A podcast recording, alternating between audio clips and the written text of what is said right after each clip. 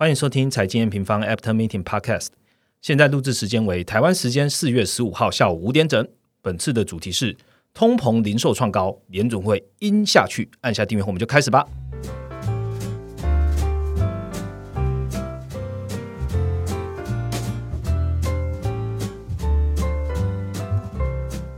Hello，大家好，我是财经平方的 Roger。节目一开始呢，先跟各位听众朋友说一下哦。今天的节目呢，麻烦一起跟我们听到最后啊，有一个大事要和大家来分享了。呃，为什么放到最后呢？原因就是只想让长期跟着 M One Parkers 频道的朋友先知道了，所以我们就最后再来聊啊。这个礼拜啊，有两个大家比较关注的美国数据，一个是呢十二号的 CPI。一个是录音前一天公布的零售销售，哎，两个都创高了哦，CPI 的年增创高，零售呢则是绝对金额的创高，这给了联准会往下阴下去的一个理由了。我们抽丝剥茧啊，就是联准会在不久前有公布了这个会议纪要嘛，那相信有在看我们短评的也会看到了，我们找到了一些端倪。那我现在先跟大家预告，就是全台湾应该没有人像我们看的这么的细了。那要看这么细的人呢，当然就是要邀请我们问不倒的男人 Ryan 和大家分享了 Ryan。Hello，大家好，我是 Ryan。那最近倒在了防疫旅馆。Ryan，我要跟你讲说，好久不见，这七天来都没看到你了。对啊，就是就是因为最近台湾疫情升温啦，就是也最近也不小心的被框列隔离这样子。对，那目前是一个出关的一个状况。对，但还是要提醒听众朋友，就是 QR code 还是得扫，这是为你自己的。安全着想了哈，那关七天没事，那鼻孔被插了几次，那对对我们来讲都是好的啦哦。好，防疫期间注意安全呢。对，没错没错。好，既然要开始节目之前的一样哦，Ryan 帮我们回顾一下这一周的行情吧。好，那其实本周的全球股市基本上是延续了上一周的一个跌势。那欧美股市啊，新兴亚洲股市，包括台湾加权、上证等，大概都是有一个一到两帕左右的一个跌幅。嗯，那不过整体的波动其实较上一周有明显的一个缩小。那在债市啊，还有汇市的部分，美元指数在三月份通膨零售公布之后，其实再度突破一百大关。那欧元是则是在欧央行确认 Q 三停止购债，但是没有表态升息的一个情况下，一度在盘中跌破了二零二零年五月以来的一个新低。那通膨还没有起色，货币政策相对鸽派的日元，那它单周跌幅甚至达到一点二帕左右。那主要央行的一个货币政策态度的差距，其实也反映在各国间的一个利差。美债十年期的值利率哦，在本周正式的站上了二点八帕，那周四的时候收盘收在二点八三帕。那创下二零一八年十二月以来的一个新高。最后在原物料部分，其实原油本周出现一个明显的一个反弹哦。那 WTI 的原油回升到又回来了，对对，回到 一百零六美元一桶。那周涨幅是一个九趴左右。那黄金的话，则是回升到一九七五美元的一个盎司哦。那周涨幅大概是一点三趴。那显示说本周的市场在美国通膨再创新高，那欧央行升息还没有表态。那中国甚至传出了可能降准的一个消息下，反映这个通膨预期短期还是会维持在一个高档的一个预期哦。嗯，好，谢谢 Ryan。等一下我们会花蛮多时间来讲一下这个通膨的，所以呢，一开始的第一个 part 我们会从通膨开始哦，聊一聊就是哎，通膨又创四十年新高，我们每一个月都会讲又创四十年新高这样。那不过市场呢却开始有一些向好的解读喽。那等下请 Ryan 来跟大家分享，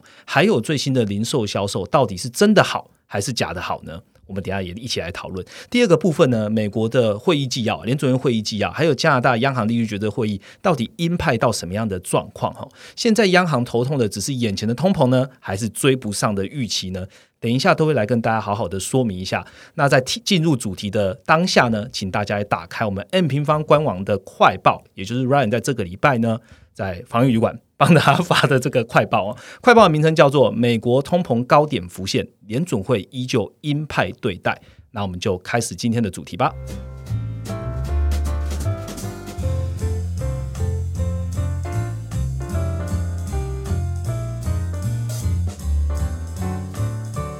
好的，马上进入我们第一个主题哦。在进入主题之前，我提醒一下，这一次的 podcast 我们依旧在 M 平方的总经线上学院有我们的访谈笔记哦，那是所有人都可以去下载的。那访谈笔记到底会怎么做呢？我们现在还在测试的阶段。不过呢，现在既然有访谈笔记，欢迎听众朋友直接到 M 平方的总经线上学院去下载，然后一边来看一下我们跟 Ryan 到底是怎么回答的哦。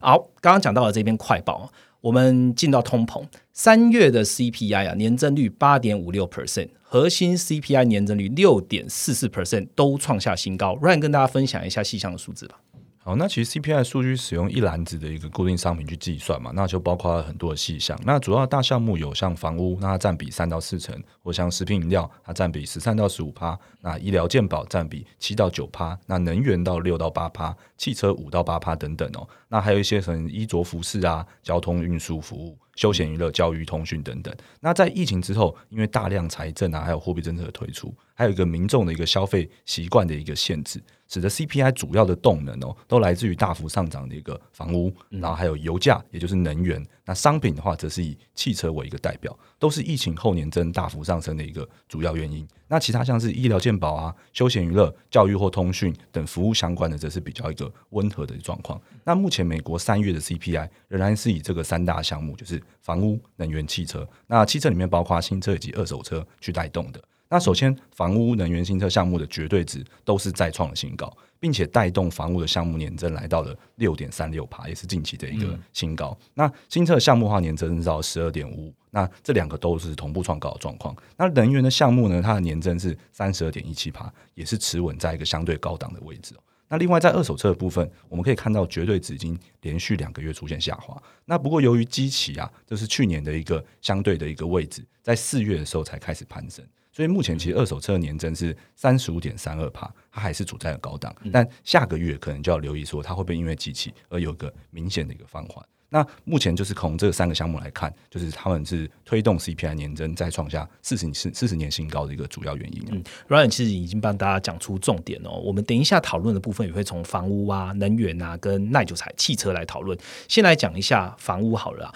如果有在看 M 平方的报告啊，或者说有他上过我们这个总金十五堂课，甚至是 ETF 课程的朋友，应该都会知道，每次 CPI 公布的时候，我们去看的细项都会去 focus 在最目前呢为止最大的权重房屋项目。那 Ryan 在这篇报告里面就一开头啊，我们通膨讲到这个主一开头就讲到说，通膨见顶迹象浮现哦，这个依据呢，从房屋项目就看得出来了嘛？Ryan？好，那其实我们去年在展望美国二零二二年的一个通膨的时候，其实就很多次利用这个房屋的项目去推估 CPI 的一些重要的一个时间点哦。因为其实房屋项目在 CPI 的占比是最大权重，那它三月占比其实高达了三十二趴。那房租的项目其实我们通常会分为就是自住换算成租金，那还有一个一般租金。那其中一般租金是我们最在意的项目，它的占比是达到了二十四趴。也是我们推估 CPI 年增率的一个关键。那如果我们把房价啊跟年跟租金的一个年增率画在一起，你就会发现说，租金的上涨大概滞后房价大概一年左右。所以，我们从二零二零二零年的一个年中，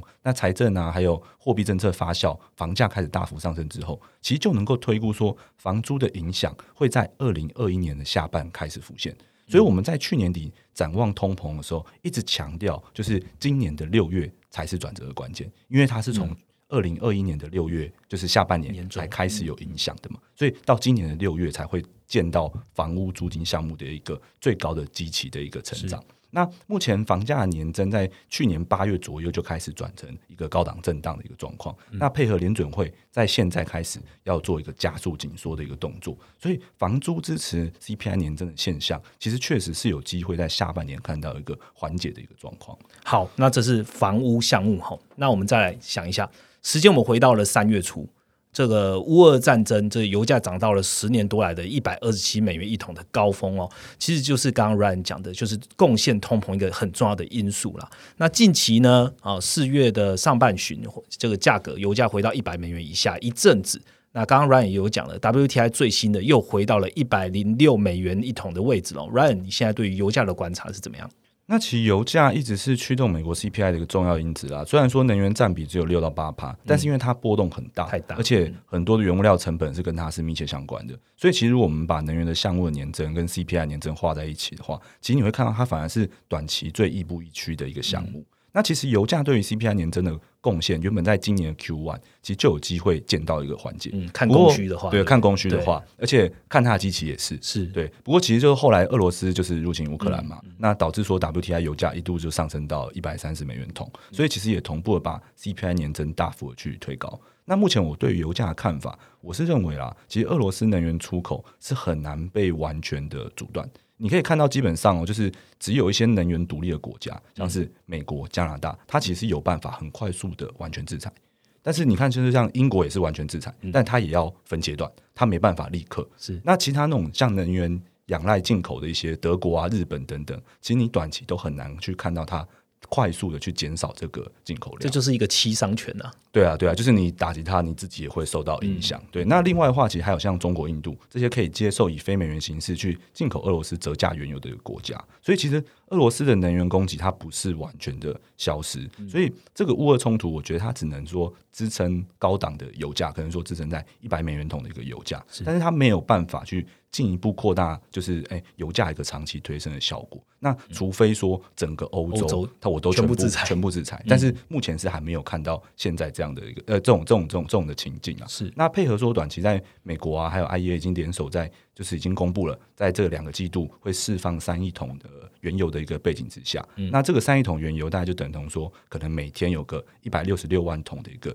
日供应。嗯，那俄罗斯它其实总出口大概八百多万桶，那其实你可以看到它大概补足了大概四分之一，那它的这个供给又没有完全的消失，所以其实我觉得 Q two 的油价涨幅。它其实应该是很难的进一步的去贡献 CPI 的一个年增，因为你可能要看到可能一百二十以上，嗯，就是铜的一个价格才有可能把年增的这个动能再继续再往上拉一个位阶。嗯，呃，如果各位听众朋友有看到我们在四月十四号的 M 方官网的话，你也会发现我们发了一篇最新的快报，那是我们研究员 Jason。去写的哦，重点呃，Jason 跟 Dylan，那重点就在写的刚刚讲的国际制裁啊，还有美国 IEA 在这个二点六亿桶的这样的一个战略储战略储储油在发发送出到市场来，还有就是三大能源机构他们的月报，所以大家可以一边去看一下我们这一篇的快报了。好，再回到这个 CPI 哦。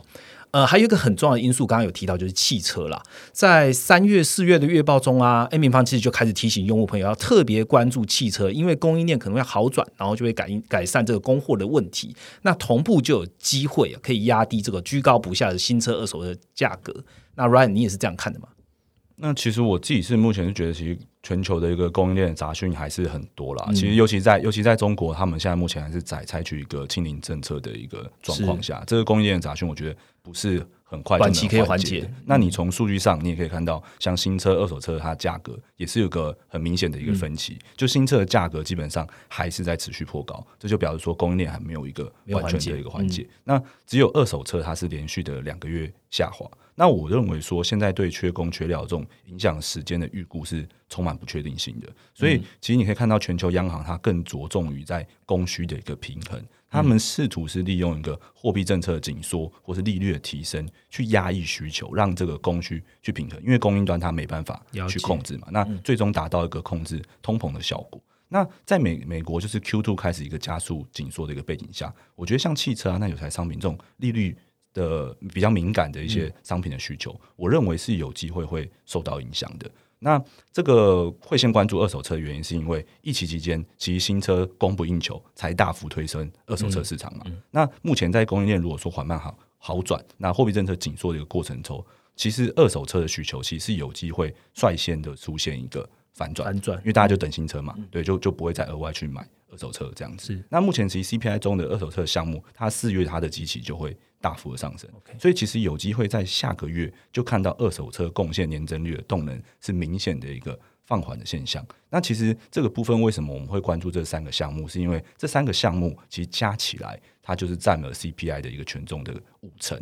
对，所以其实只要这三个项目有一个缓解的一个迹象，可能像二二手车在下个月，那房租可能在六月。那如果说它在四到六月期间有出现这样子的放缓，其实对于 CPI 年增的回落都是有帮助的。但是我这边要做一个补充啊，就是现在的通膨的状况是这样，你会发现它绝对值一直创高，是，但是市场预期其实是会比较跟着年增率，就是假如说你呃你绝对值还还是还是继续变贵，但是你的涨幅放缓，其实就跟我们看一些公司的成长是一样概念，它年增是有可能在 Q two 见到高峰，但是绝对值可能还会。持续的向上，这样子。OK，好，谢谢 Ryan 帮我们做了同整哦。基本上，简单来说，我们从房屋、能源跟汽车这三个项目来看的话，诶 q two 可以见到年内 CPI 年增的高点的几率基本上是高的哦。好，那年增呃 CPI 我们大概讲了，我们来同步来关心一下影响美国经济动能的零售销售好了。就是说，呃，去年嘛高基期，然后年增大幅的趋缓。不过呢，我们去看绝对值的话，还是创新高的。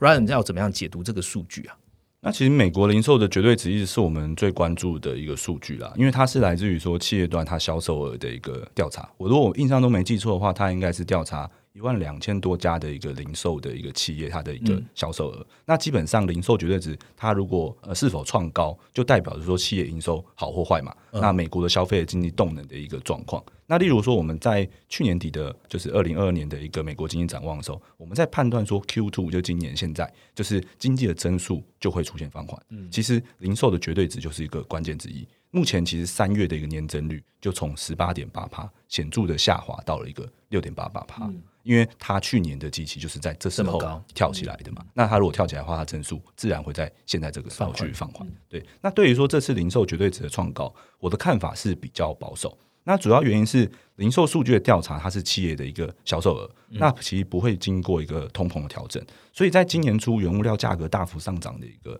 情况下，而且除了这个原物料以外，还有薪资也是持续的创高，那其实就有很大几率，它反映的是这个价格因素带动的一个名目而增长。嗯，我换个白话的说法啦，其实像这种就是终端零售要涨价，其实它不会说一次大涨，那通常喜欢涨在什么时候？其实就喜欢涨在季底。就有点像是好，我是一个下游，我跟上游交货，上游它现在原物料成本慢慢的提高，但它不可能说我及时的反映给你下面，他会跟你讲说，哎，我可能三月后出的货我就要涨价喽，嗯，对他他怕怕他对在做个预告，那通常就最喜欢也是在这个时间点，所以其实这一次的一个明末的创高，我觉得有有蛮大机会有来自于就是这个。就是成本因素的一个考量啦。那如果从数据来看的话，其实汽车相关的项目的绝对值，你可以去看哦，它一到三月都处在一个高档的区间。嗯，但是我们从 B A 公布的一个年化的一个汽车销售量的一个数据来看的话，你可以看到它一二三月是逐步的一个下滑。那比方说这个零售数据的创高，应该是真的有价格因素的支撑。对，那另外也可以直接从零售销售一个排除能源的绝对值来看了。其实它并没有创高，它在这个月它的绝对值是下滑的，而且三月的绝对值还比一月的低，所以说显示说现在主要都是来自于说能源呐加油站项目的创造带动，因为排除能源就是把那个这个加油站的项目去减掉嘛，嗯，那所以说在五月。我觉得，如果说联准会加速紧缩这个背景之下，民众他的一个实质的一个消费力，尤其在这个零售这个商品消费部分，能不能够持稳，我是觉得还需要一两个月的观察时间。好，谢谢 Ryan 帮我们讲完了这个零售销售。零售销售我们知道，美国最终端嘛，最所以就是零售销售。我们往中游一点走，就是台湾的电子业了。那跟台湾电子业最相关的呢，就是台积电。台积电在四月十四号的时候举办的法说，那我们在四月十五号的中午发布了这样一个快报。那标题是台积电财报亮眼，市场冷，半导体产业走势显著。分歧。那疫情期间呢，大家该买的东西啊，手机啊、笔电的消耗品啊，应该都买的差不多了。Ryan，你觉得半导体接下还有强劲的动能吗？嗯，如果我觉得这我整个半导体产业的看法的话，我觉得取决于你看的是短周期或者长周期啦。因为其实你说短期像一些消费性电子，包括说 PC 啊、电视、笔电、智慧型手机这些，其实都面临一个比较去库存的一个压力。那但是。半导体它其实是一个需要就是诶庞大资本支出的行业嘛，所以在现在这个货币政策加速紧缩，而且可能是短时间要大幅上调利率的一个背景下，其实从一些总体经济数据上，我们是都已经看到各行业的一个制造业是有一个大量资本支出展望缩手的一个现象，可能像说说美国的一个费城制造业的一个扩张指数，它里面有个未来资本支出的细项，那这个。这个就会造成说，他们有个短期估值下修是一个很正常现象，因为你这个资本支出的那个利率上升了嘛，那你本来就会面临一些成本的一个上升，上升，那可能有些终端消费的消费性电子，它又可能有一个去库存压力，是，所以我觉得短期的确可能会有一点点的一个前景的疑虑。对，那不过如果说你拉长来看，其实半导体产业它的龙井其实应该是还没有走完的，因为其实它关键是在产品的一个应用周期都还有一个延续的动能的一个迹象。那举例来说，其实像很台积电就有特别提到这一次的一个五 G 啊高速运算的一个需求，是它没有下调资本支出的一个原因嘛？那这个对于就是半导体这个投资周期就是非常重要的。可能说像是可能说两千年以前有个人电脑嘛。那两千年到二零零七年是笔电手机嘛？那零七年之后是智慧型手机啊、平板、穿戴装置等等哦。只要有这些终端的应用，其实半导体的产业它就还会有后续的一个动能。那随着现在这个科技的一个应用的变多，其实半导体投资周期的衰退时间其实也变得越来越短。像是一五年、一六年的期间，就是即便是投资周期比较尾声的时候，也会因为像这种高速运算啊，或是物联网的需求，而没有出现一个大幅衰退的现现象。那何况目前还有一个。很厉害的一个终端应用，叫做电动车。对，其实电动车普及，而且电动车它是变成一个智能车，它可以不断的一个升级。其实跟那个智慧型手机是很类似的，但是它它又用的比智慧型手机更多。对，所以其实有望是让这个半导体的投资周期其实顺利的去做一个延长的一个状况。那这个详细的内容，你可以看我们这个最新的快报，也可以更完整的理解我们对于说半导体这个投资周期还有台积电的一个看法。嗯，我们其实都看完这个快报了，基本上就对于就是半导体的周期啊，半导体的循环呢，我们有呃研究员 Jet 有一些看法跟呃分享，可以再请大家过来我们的官网来看了哈。我们刚刚其实第一个 part 其实讲好多，讲了 CPI 啊，讲了美国零售销，甚至讲了比较中有的台积电。好，那接下来呢，我们要好好来讨论的就是资金最大的庄家联准会，它接下来要怎么玩呢？下个主调。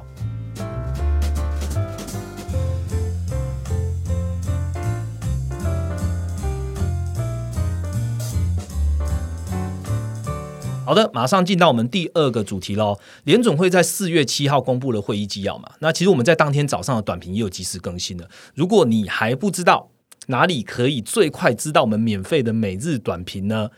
请你先到资讯栏，然后点击我们的 Line 加我们的好友，我们再往下听哦。我给大家五秒钟可以加一下。好，五秒到了。好，那我们就请 Ryan 呢跟大家简述一下这个会议纪要的重点吧。好，那其实这个重点我们都有写在我们 N 平方官网的短评上面。那这次三月会议的纪要主要有三个重点，那我把它分成三这三三个部分。那第一个是经济跟通膨的一个前景。其实联准会他现在认为说，Q one 它在经过这个就是乌尔的这个冲突，然后还有可能中国的一些清零政策的一个状况下，其实通膨是面临一个上行的一个风险。那这个通膨的。呃，路径它因为它上行嘛，所以对于说经济的影响的不确定性是升高的，所以使得说它的对他们对于经济的前景是有一个下行风险的这个一个预期的。对，所以其实这个部分的话，我觉得变成说联准会他们现在变成就是我们之前有提过，它变成一个两难的状况，因为现在通膨的持续的超过一个长期的目标，但是这些通膨的不确定性还有经济的不确定性却仍然存在。那它在纪要里面的第一个重点是讲了这个部分。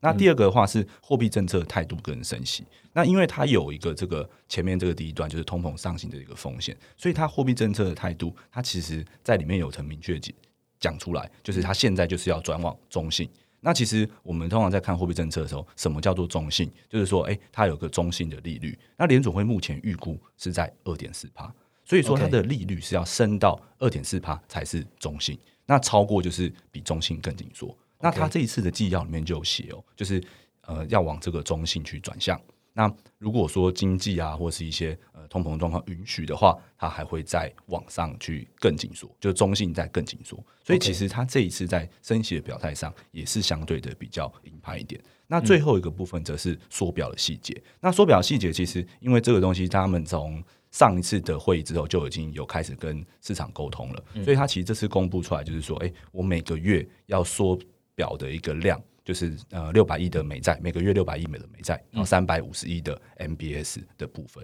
那这是比较特别的是说，他有在他的纪要里面去写说，就是。呃，如果未来的一个缩表进行的顺利的话，他们可能会考虑去主动的卖出这个 MBS 的部分，来达到说他们的一个呃 SOMA 的一个资产组合，就是以美债为主的一个目标，这样子。嗯，帮大家圈重点了。其实我们在短评也有讲到，就是联准会的委员普遍认为，每月的美债六百亿跟 MBS 三百五十亿是合适的。那大家听到这个就知道说，哎，开始要进行缩表了哦。那升息缩表。然后缩债基本上都是联储会今年都一定会实施的这个紧缩的工具了。好，接下来才是我们厉害的地方，就是 Ryan 在我们嗯四月十一号吧，就是我们研究部的周会哦，和团队就分享了联储会这次真的很硬，然后大家就哎，那为什么你为什么又觉得他又很硬，又下这个结论？他因为呢，Ryan 针对会议纪要的原文啊，一字一句的看完之后，再评论出来说，联准会对抗通膨的决心到底有多深刻。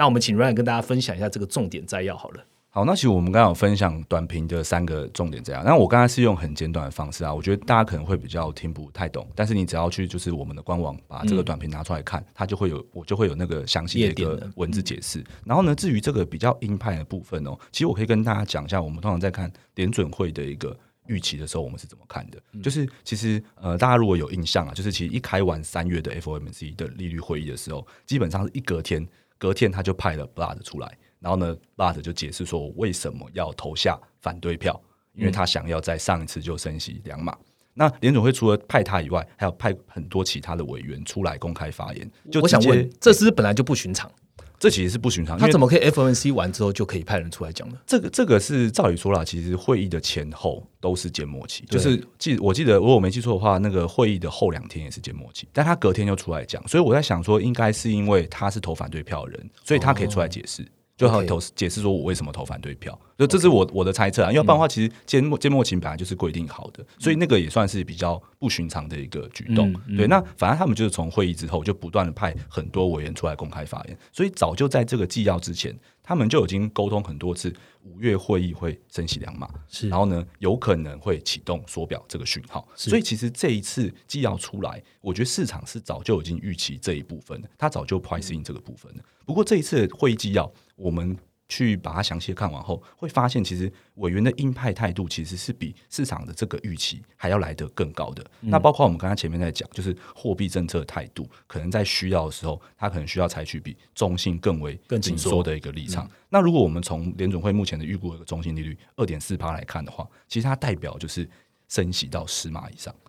对，对。那配合说三月利率点阵图它有透露嘛，就是明后年的一个中位数落点可能是二点七五到三趴之间。那市场进一步就会在这一周的时候就可以看到说，其实它的预期就明显拉升，因为今年的全年的 Fed Watch 的一个升息预期就十一码变成了最高。现在是十一，对，原本在会议之前是九码十码，在这边跳，然后就现在就是十一嘛，那这就是在会议纪要后公布的，所以我会认为说这个部分就是比原本预期来更为硬派。那这是个第一点比较硬派的地方。那第二点是在缩表内容的部分。那缩表内容部分的话，其实我我们我们刚刚前面有讲嘛，就是诶。呃，委员有在考虑一件事情，就是 MBS 这个，假如说如果是实实实就是缩表实施的很顺利的话，它这个呃未来可能会考虑就是主动的卖出 MBS。那那这个这个代表主动性缩表呢？其实我觉得，我认为啦，我觉得是，而且他是第一次提到这件事情。嗯而且这个东西，我觉得我跟大家稍微解释一下，为什么我们觉得这件事情也硬派好了。因为其实你要想哦，就是卖的 MBS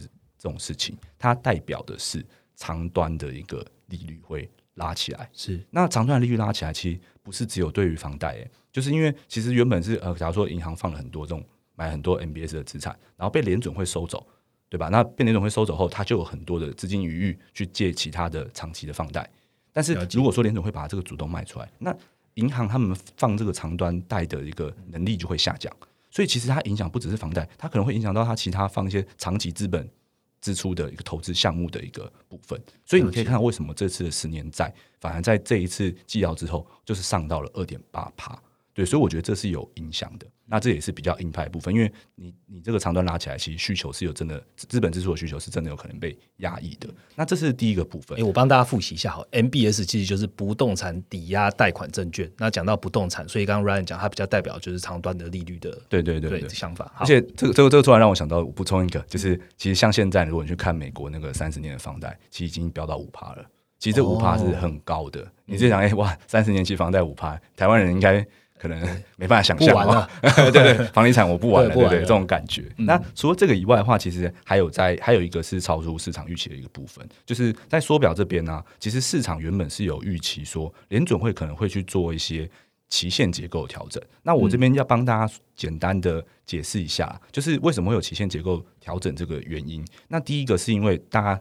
如果前几周有在看市场，就会有个东西就很很夯，叫做直利率曲线的一个倒挂，是。就是短端的利率比较高，然后长长端利短端利率高于长端利率，对对对，就发现这样的现象，所以所以联准会原本市场预期啊，联准会会在针对这个东西去做一个调整。嗯。那这个要调整的原因是这样，就是因为疫情之后，很多的一个放贷，就是呃很很多那个举债啦，很多的举债是使用短端，所以它在到期的时候会有很多的短端的债券到期。到期。那联准会它现在缩表的方式就是，哎，我到期我就不再投资了呃，这就是我们讲的被动性缩表。对对，被动性缩表就是原本联总会是这样，就是这样打算的嘛。然后呢，那时候市场直觉说啊，如果这样的话，你短端利率就会拉得很高啊。是。那如果你短端利率拉得很高的话，这倒挂不是会更严重？是。所以觉得说会有一些期限结构的调整，就是说，哎，我可能把短的换成长的，这样这种这种这种做法嗯出现。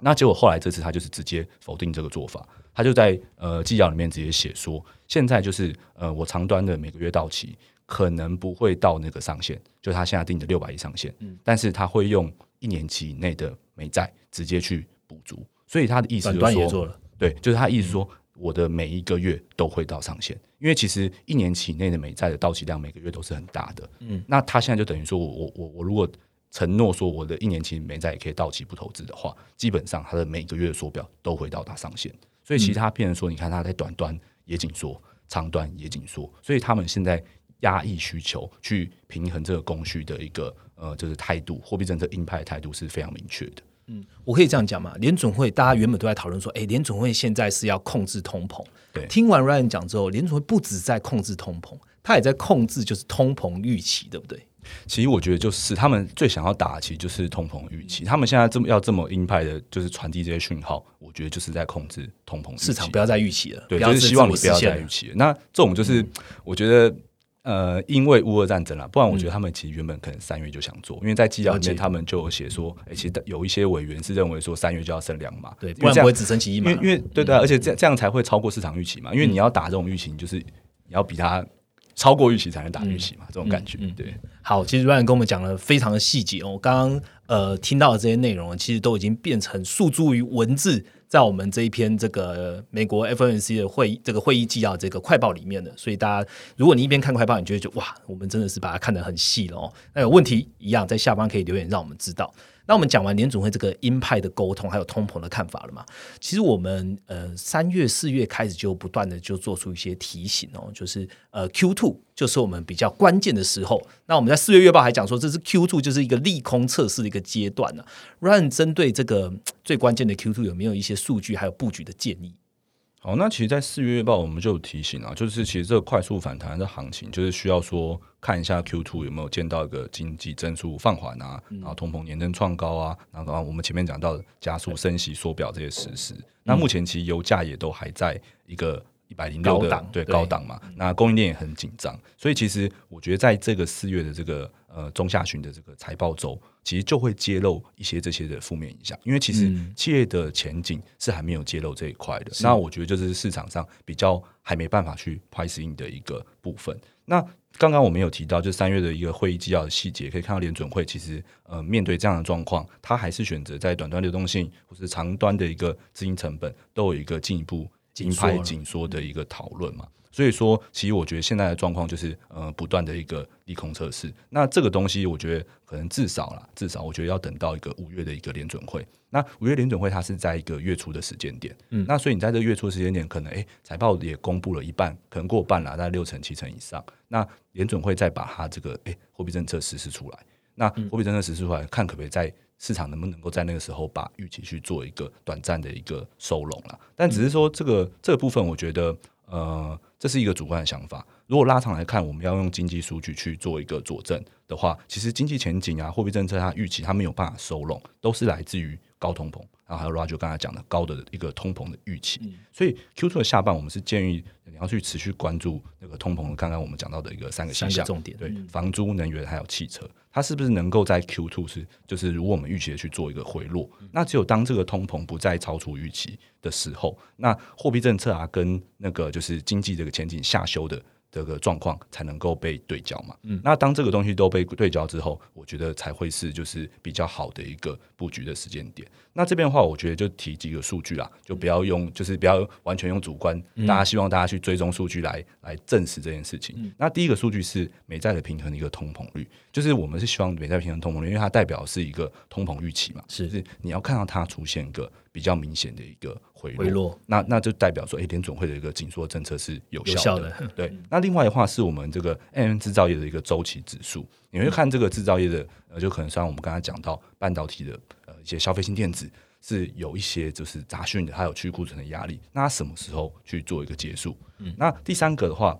则是个人消费支出了。那这个部分它其实是因为它有一个个人的一个实质消费支出，嗯，所以你可以去看那个绝对值，它有分成就是服务跟商品。是，那其实现在就是商品在高档震荡，那服务还在创高。那目前我觉得就是你去看这个东西，那如果说它的绝对值还能够再创高，就是你你先先不要管它的成分啊，因为商品其实它的在那个货币紧紧缩的一个背景下，它一定很难去有个很往上是很明显的往上动能。那服务能不能不能够去 cover 掉？那如果能够 cover 掉的话，那就代表这个经济的增速它还是有一个长期向上的一个支撑。那只有当这个通膨啊，还有这种利率啊，还有经济全部都对角之后，我我们我们觉得这个比较适合的一个布局的时间点才会浮现。好，谢谢 Ryan。我们今天聊的真的非常的扎实哦。那我最后还来问一下好了，有点跳题啦，但是毕竟都是美国的邻居嘛，就是加拿大央行啦。加拿大央行在四月十三号其实也公布了利率决策会议。那请 Ryan 帮我们更新一下好了。好，其实加拿大央行这次的事情呢，就是我觉得是我我我们刚才为什么主观会判断说，哎，五月可能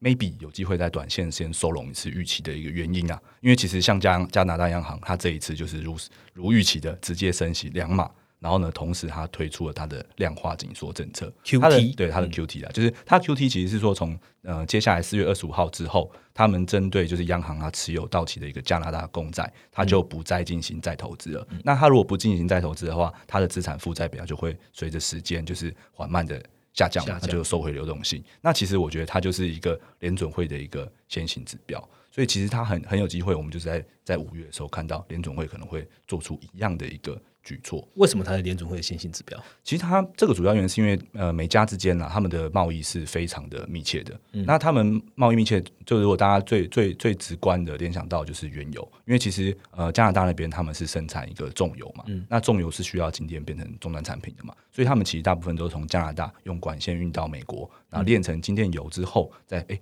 再。回回去给他们用，然后或是往南美洲去运这样子。那所以他们的密切呃经济很密切相关的话，他们之间的利差就不能够太大。哦，对，所以他们的就是反正他们经济跟货币政策都是比较比较容易亦步亦趋，对对，比较容易亦步亦趋的。所以其实加拿大央行就我觉得算是美国联总会的一个先行指标。那他们已经这样做了，那我觉得就是呃很有机会就是。五月的时候也会看到联总会这样做。那在加拿大央行的部分，我觉得呃，我们在三月初的短评，还有这一次的短评，其实都有特别提到加币这件事情。那其实因为加拿大它的原油的一个出口的关系，所以它其实在这个 Q Q one 啦，你可以看到它是基本上是呃主要国家，就是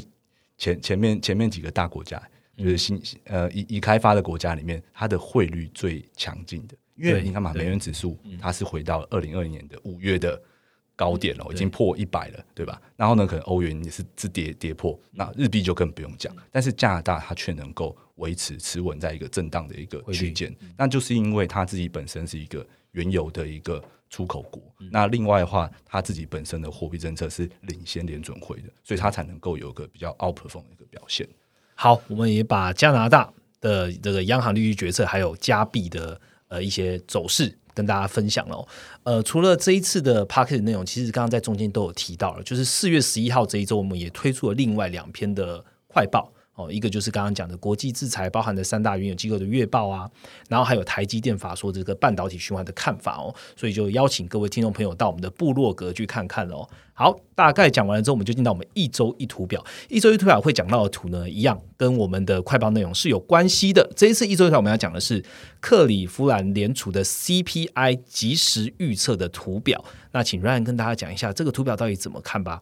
好，其实这个图表为什么会现在很重要的原因，就是因为我们现在就是呃，我们有一个。看了细节后的一个主观的推断嘛，是 Q two 可能会看到 CPI 年增的一个高点。是那我们有没有其他的数据或是比较专业机构来辅助我们的这个论点？那你就可以来看这个美国克里夫兰联储的这个 CPI 的一个即时预测了。那它其实是利用个每日的原油价格啊，或是每周的汽油的一个零售价格，然后还有最后用那个每月的一个物价指数，它来及时的去预测，就是诶他们认为的一个 CPI 跟 PCE 的一个年增率。那它的更新频率就比较高，所以就比较适合你去拿来，就是哎事前的去关注，哎 CPI 公布之前。呃的的一个状况，所以一般官方 CPI 是月月月更新嘛，对不对？对对对。那这个呢？这个就是日更新，因为它其实用到一些油价跟那个汽油零售价格的部分。那这个部分其实我也可以解释一下，就是像可能最近我看到一些东西啦，就是因为其实美国他们的加油就是真的就是他们的油价是每天波动的，是它不像我我我们台湾是可能一段时间公告一次，他们就真的就是每天波动，所以他们的反应是很快、及时的，对，很及时的。那这个部分的话，我觉得他们刚刚我们前面有讲到嘛，油价跟他们 CPI 年增是一步一趋。那最新的四月密大，其实你可以看到民众预期汽油，就是他们加加加油的那个汽油的增幅，相对于一年前，就是可能在三月的时候，他觉得会涨四十九美分多。那在这个月，就他们觉得说只会涨零点四美分。对，其实是差异就已经很大了，所以其实我们我们是也认为说，为什么通膨会在那边放缓？那只是就是通膨这个年真的这个放缓，我觉得大家还是要回来看数据啦，因为如果最后数据没有，那就是没有嘛。对，那这个这个数据就是我们推荐给大家的一个数据。好，那我们会放在我们的资讯栏的连接，那大家可以点击来看一下我们最及时、比较动态、及时的这个 CPI 的数据哦。好，那就进到我们一周的用户问题喽。好，首先第一个问题呢是来自于我们的 Facebook 的社团。啊，叫做黄黄庄点啊。那黄先生呃问的问题是：美国 CPI 的月增啊大于核心 CPI 的月增，可以视为油价的影响还没有传递到下游吗？另外呢，核心 CPI 的月增有放缓的迹象，可以视为是通膨见顶的迹象吗？请让你回答一下。那其实就是因为 Q one 有个乌俄冲突嘛，那这个外生变数的冲击，其实它的延续时间是比较难掌握的，所以我是认为说能源价格的上涨还有供应链的问题，其实有可能还没有完全的反映到下，没有传导到，对，有可能还没有传导到，而且像我们刚才前面有讲到嘛，就是涨价这件事情，我可能会是喊，哎，我三月后涨价，是，就它可能不会是立刻涨价的部分。那使得就这个 CPI 的 MOM 啊，其实就大于说核心 CPI MOM 的部分。那只是说这个，我觉得呃，如果你讲到油价的影响还没有传递到下的话，我就用我刚才前面的举例，其实美国它的那个油价、汽油的这个调整，真的就是即时反应，对，就是及时反应啊。所以其实以美国为例的话，我觉得通常一周以内啦就能够充分反应，除非它这个真的是就是呃油价的这个传导真的很不顺畅，然后呢造成它可能今可能今年。这个很极端啦，就是今天油厂爆炸，然后呢突然不能今天汽油，那才有可能会有很很长一段时间，不然其实他们反应速度都蛮快的。对，那另外的话就是 CPI MOM 的一个放缓，它对应去年的一个高基期，其实确实有可能在 Q two 见到通膨年增率高点的一个刚刚有跟大家说，对，但是这个部分我跟你讲，就是我自己看经济数据的的趋势反转了，我通常至少会观察三个月，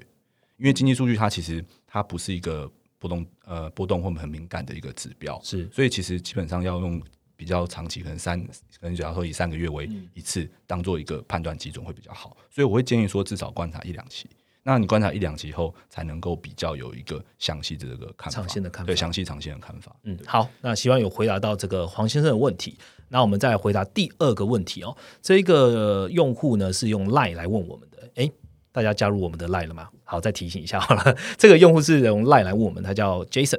那他想问说：，诶，请问美元霸权、美元本位真的会被打破吗？呃，Jason 这一位用户呢，我现在也可以用最简单的方式回答你呢，就是我们四月十四号写的快报的最后一题，就在回答这个问题。欢迎来看我们的快报啊！不过我们还是请 Ryan 来帮我们简述一下好了。啊，其实我觉得这用口说口述可能会比较有说服力。其实我我可以我可以很很明白跟你讲这个问题哦。嗯，你找所有的经济专家，找所有的媒体的巨擘或什么，就一堆的人来，他可以分析头头是道。但是我可以跟你讲，答案是不知道。但是这个不知道，这个不知道的状况，我觉得是有分的。就是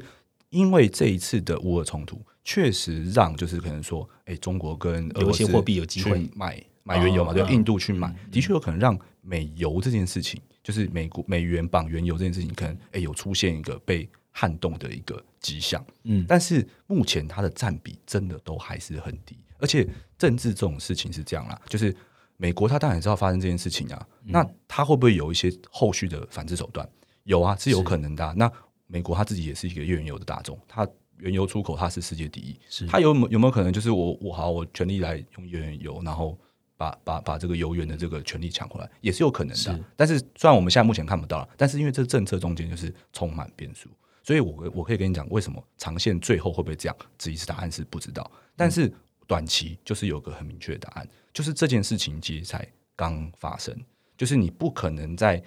呃短期啊，我我其实这个短期我觉得说明也蛮长，也蛮长的，可能五到十年内，你根本就不会看到说可能说全球央行的外汇储备全部转换成。别的货币，或是好外汇交易量从美元占九成，直接掉到剩五成以下，那或者甚至从像这种 SWIFT SWIFT 体系里面这种结算货币的使用量，就哎它直接在砍个一半，是我觉得是几率真的很低的啦。其实你就这个这个，我觉得这个从呃这个是总总体经济的角度啊，我觉得你可以也可以从你自己个人的一个角度来看看，就是你可以你可以思考一下，你到底愿不愿意？把你的 资产 all in 成卢布啊，人民币不要卢布可能就会怕，哎，好换哦人民币。你会不会你会不会这样想？其实如果你真的都不会的话，其实你也要想这些机构啊法人，其实真的不可能这么大量的转移。那这个转移的过程一定会有一个循序渐进的一个步骤。那我觉得你就是去观察我刚才前面讲这个央行的外汇储备，然后呢外汇交易量，那 SWIFT 结算的一个使用量，其实这些数据还没有一个趋势性的下行或大大幅的一个反转之前，我觉得你都不要去猜测这件事情。好，谢谢 Ryan 今天的分享哦。今天我们 p a r k e t 真的讲的非常非常丰富，那也到这边要告一个段落了。现在呢，就是要来公布啊，我们今天一开头讲的彩蛋哦，在二零二一以前呐，其实 M 平方是一个数据为核心一个平台，我们其实是透过这个研究员的判断，这些趋势化的图表啊。用直化、量化的方式把图表动态传递的 insight，然后再传递给用户。不过，我们就是开始思考啊，就是说如何让不同领域专长的人，大家一样是判断一样的数据，讲出自己的 insight，并且提供更多维度的一个观点哦。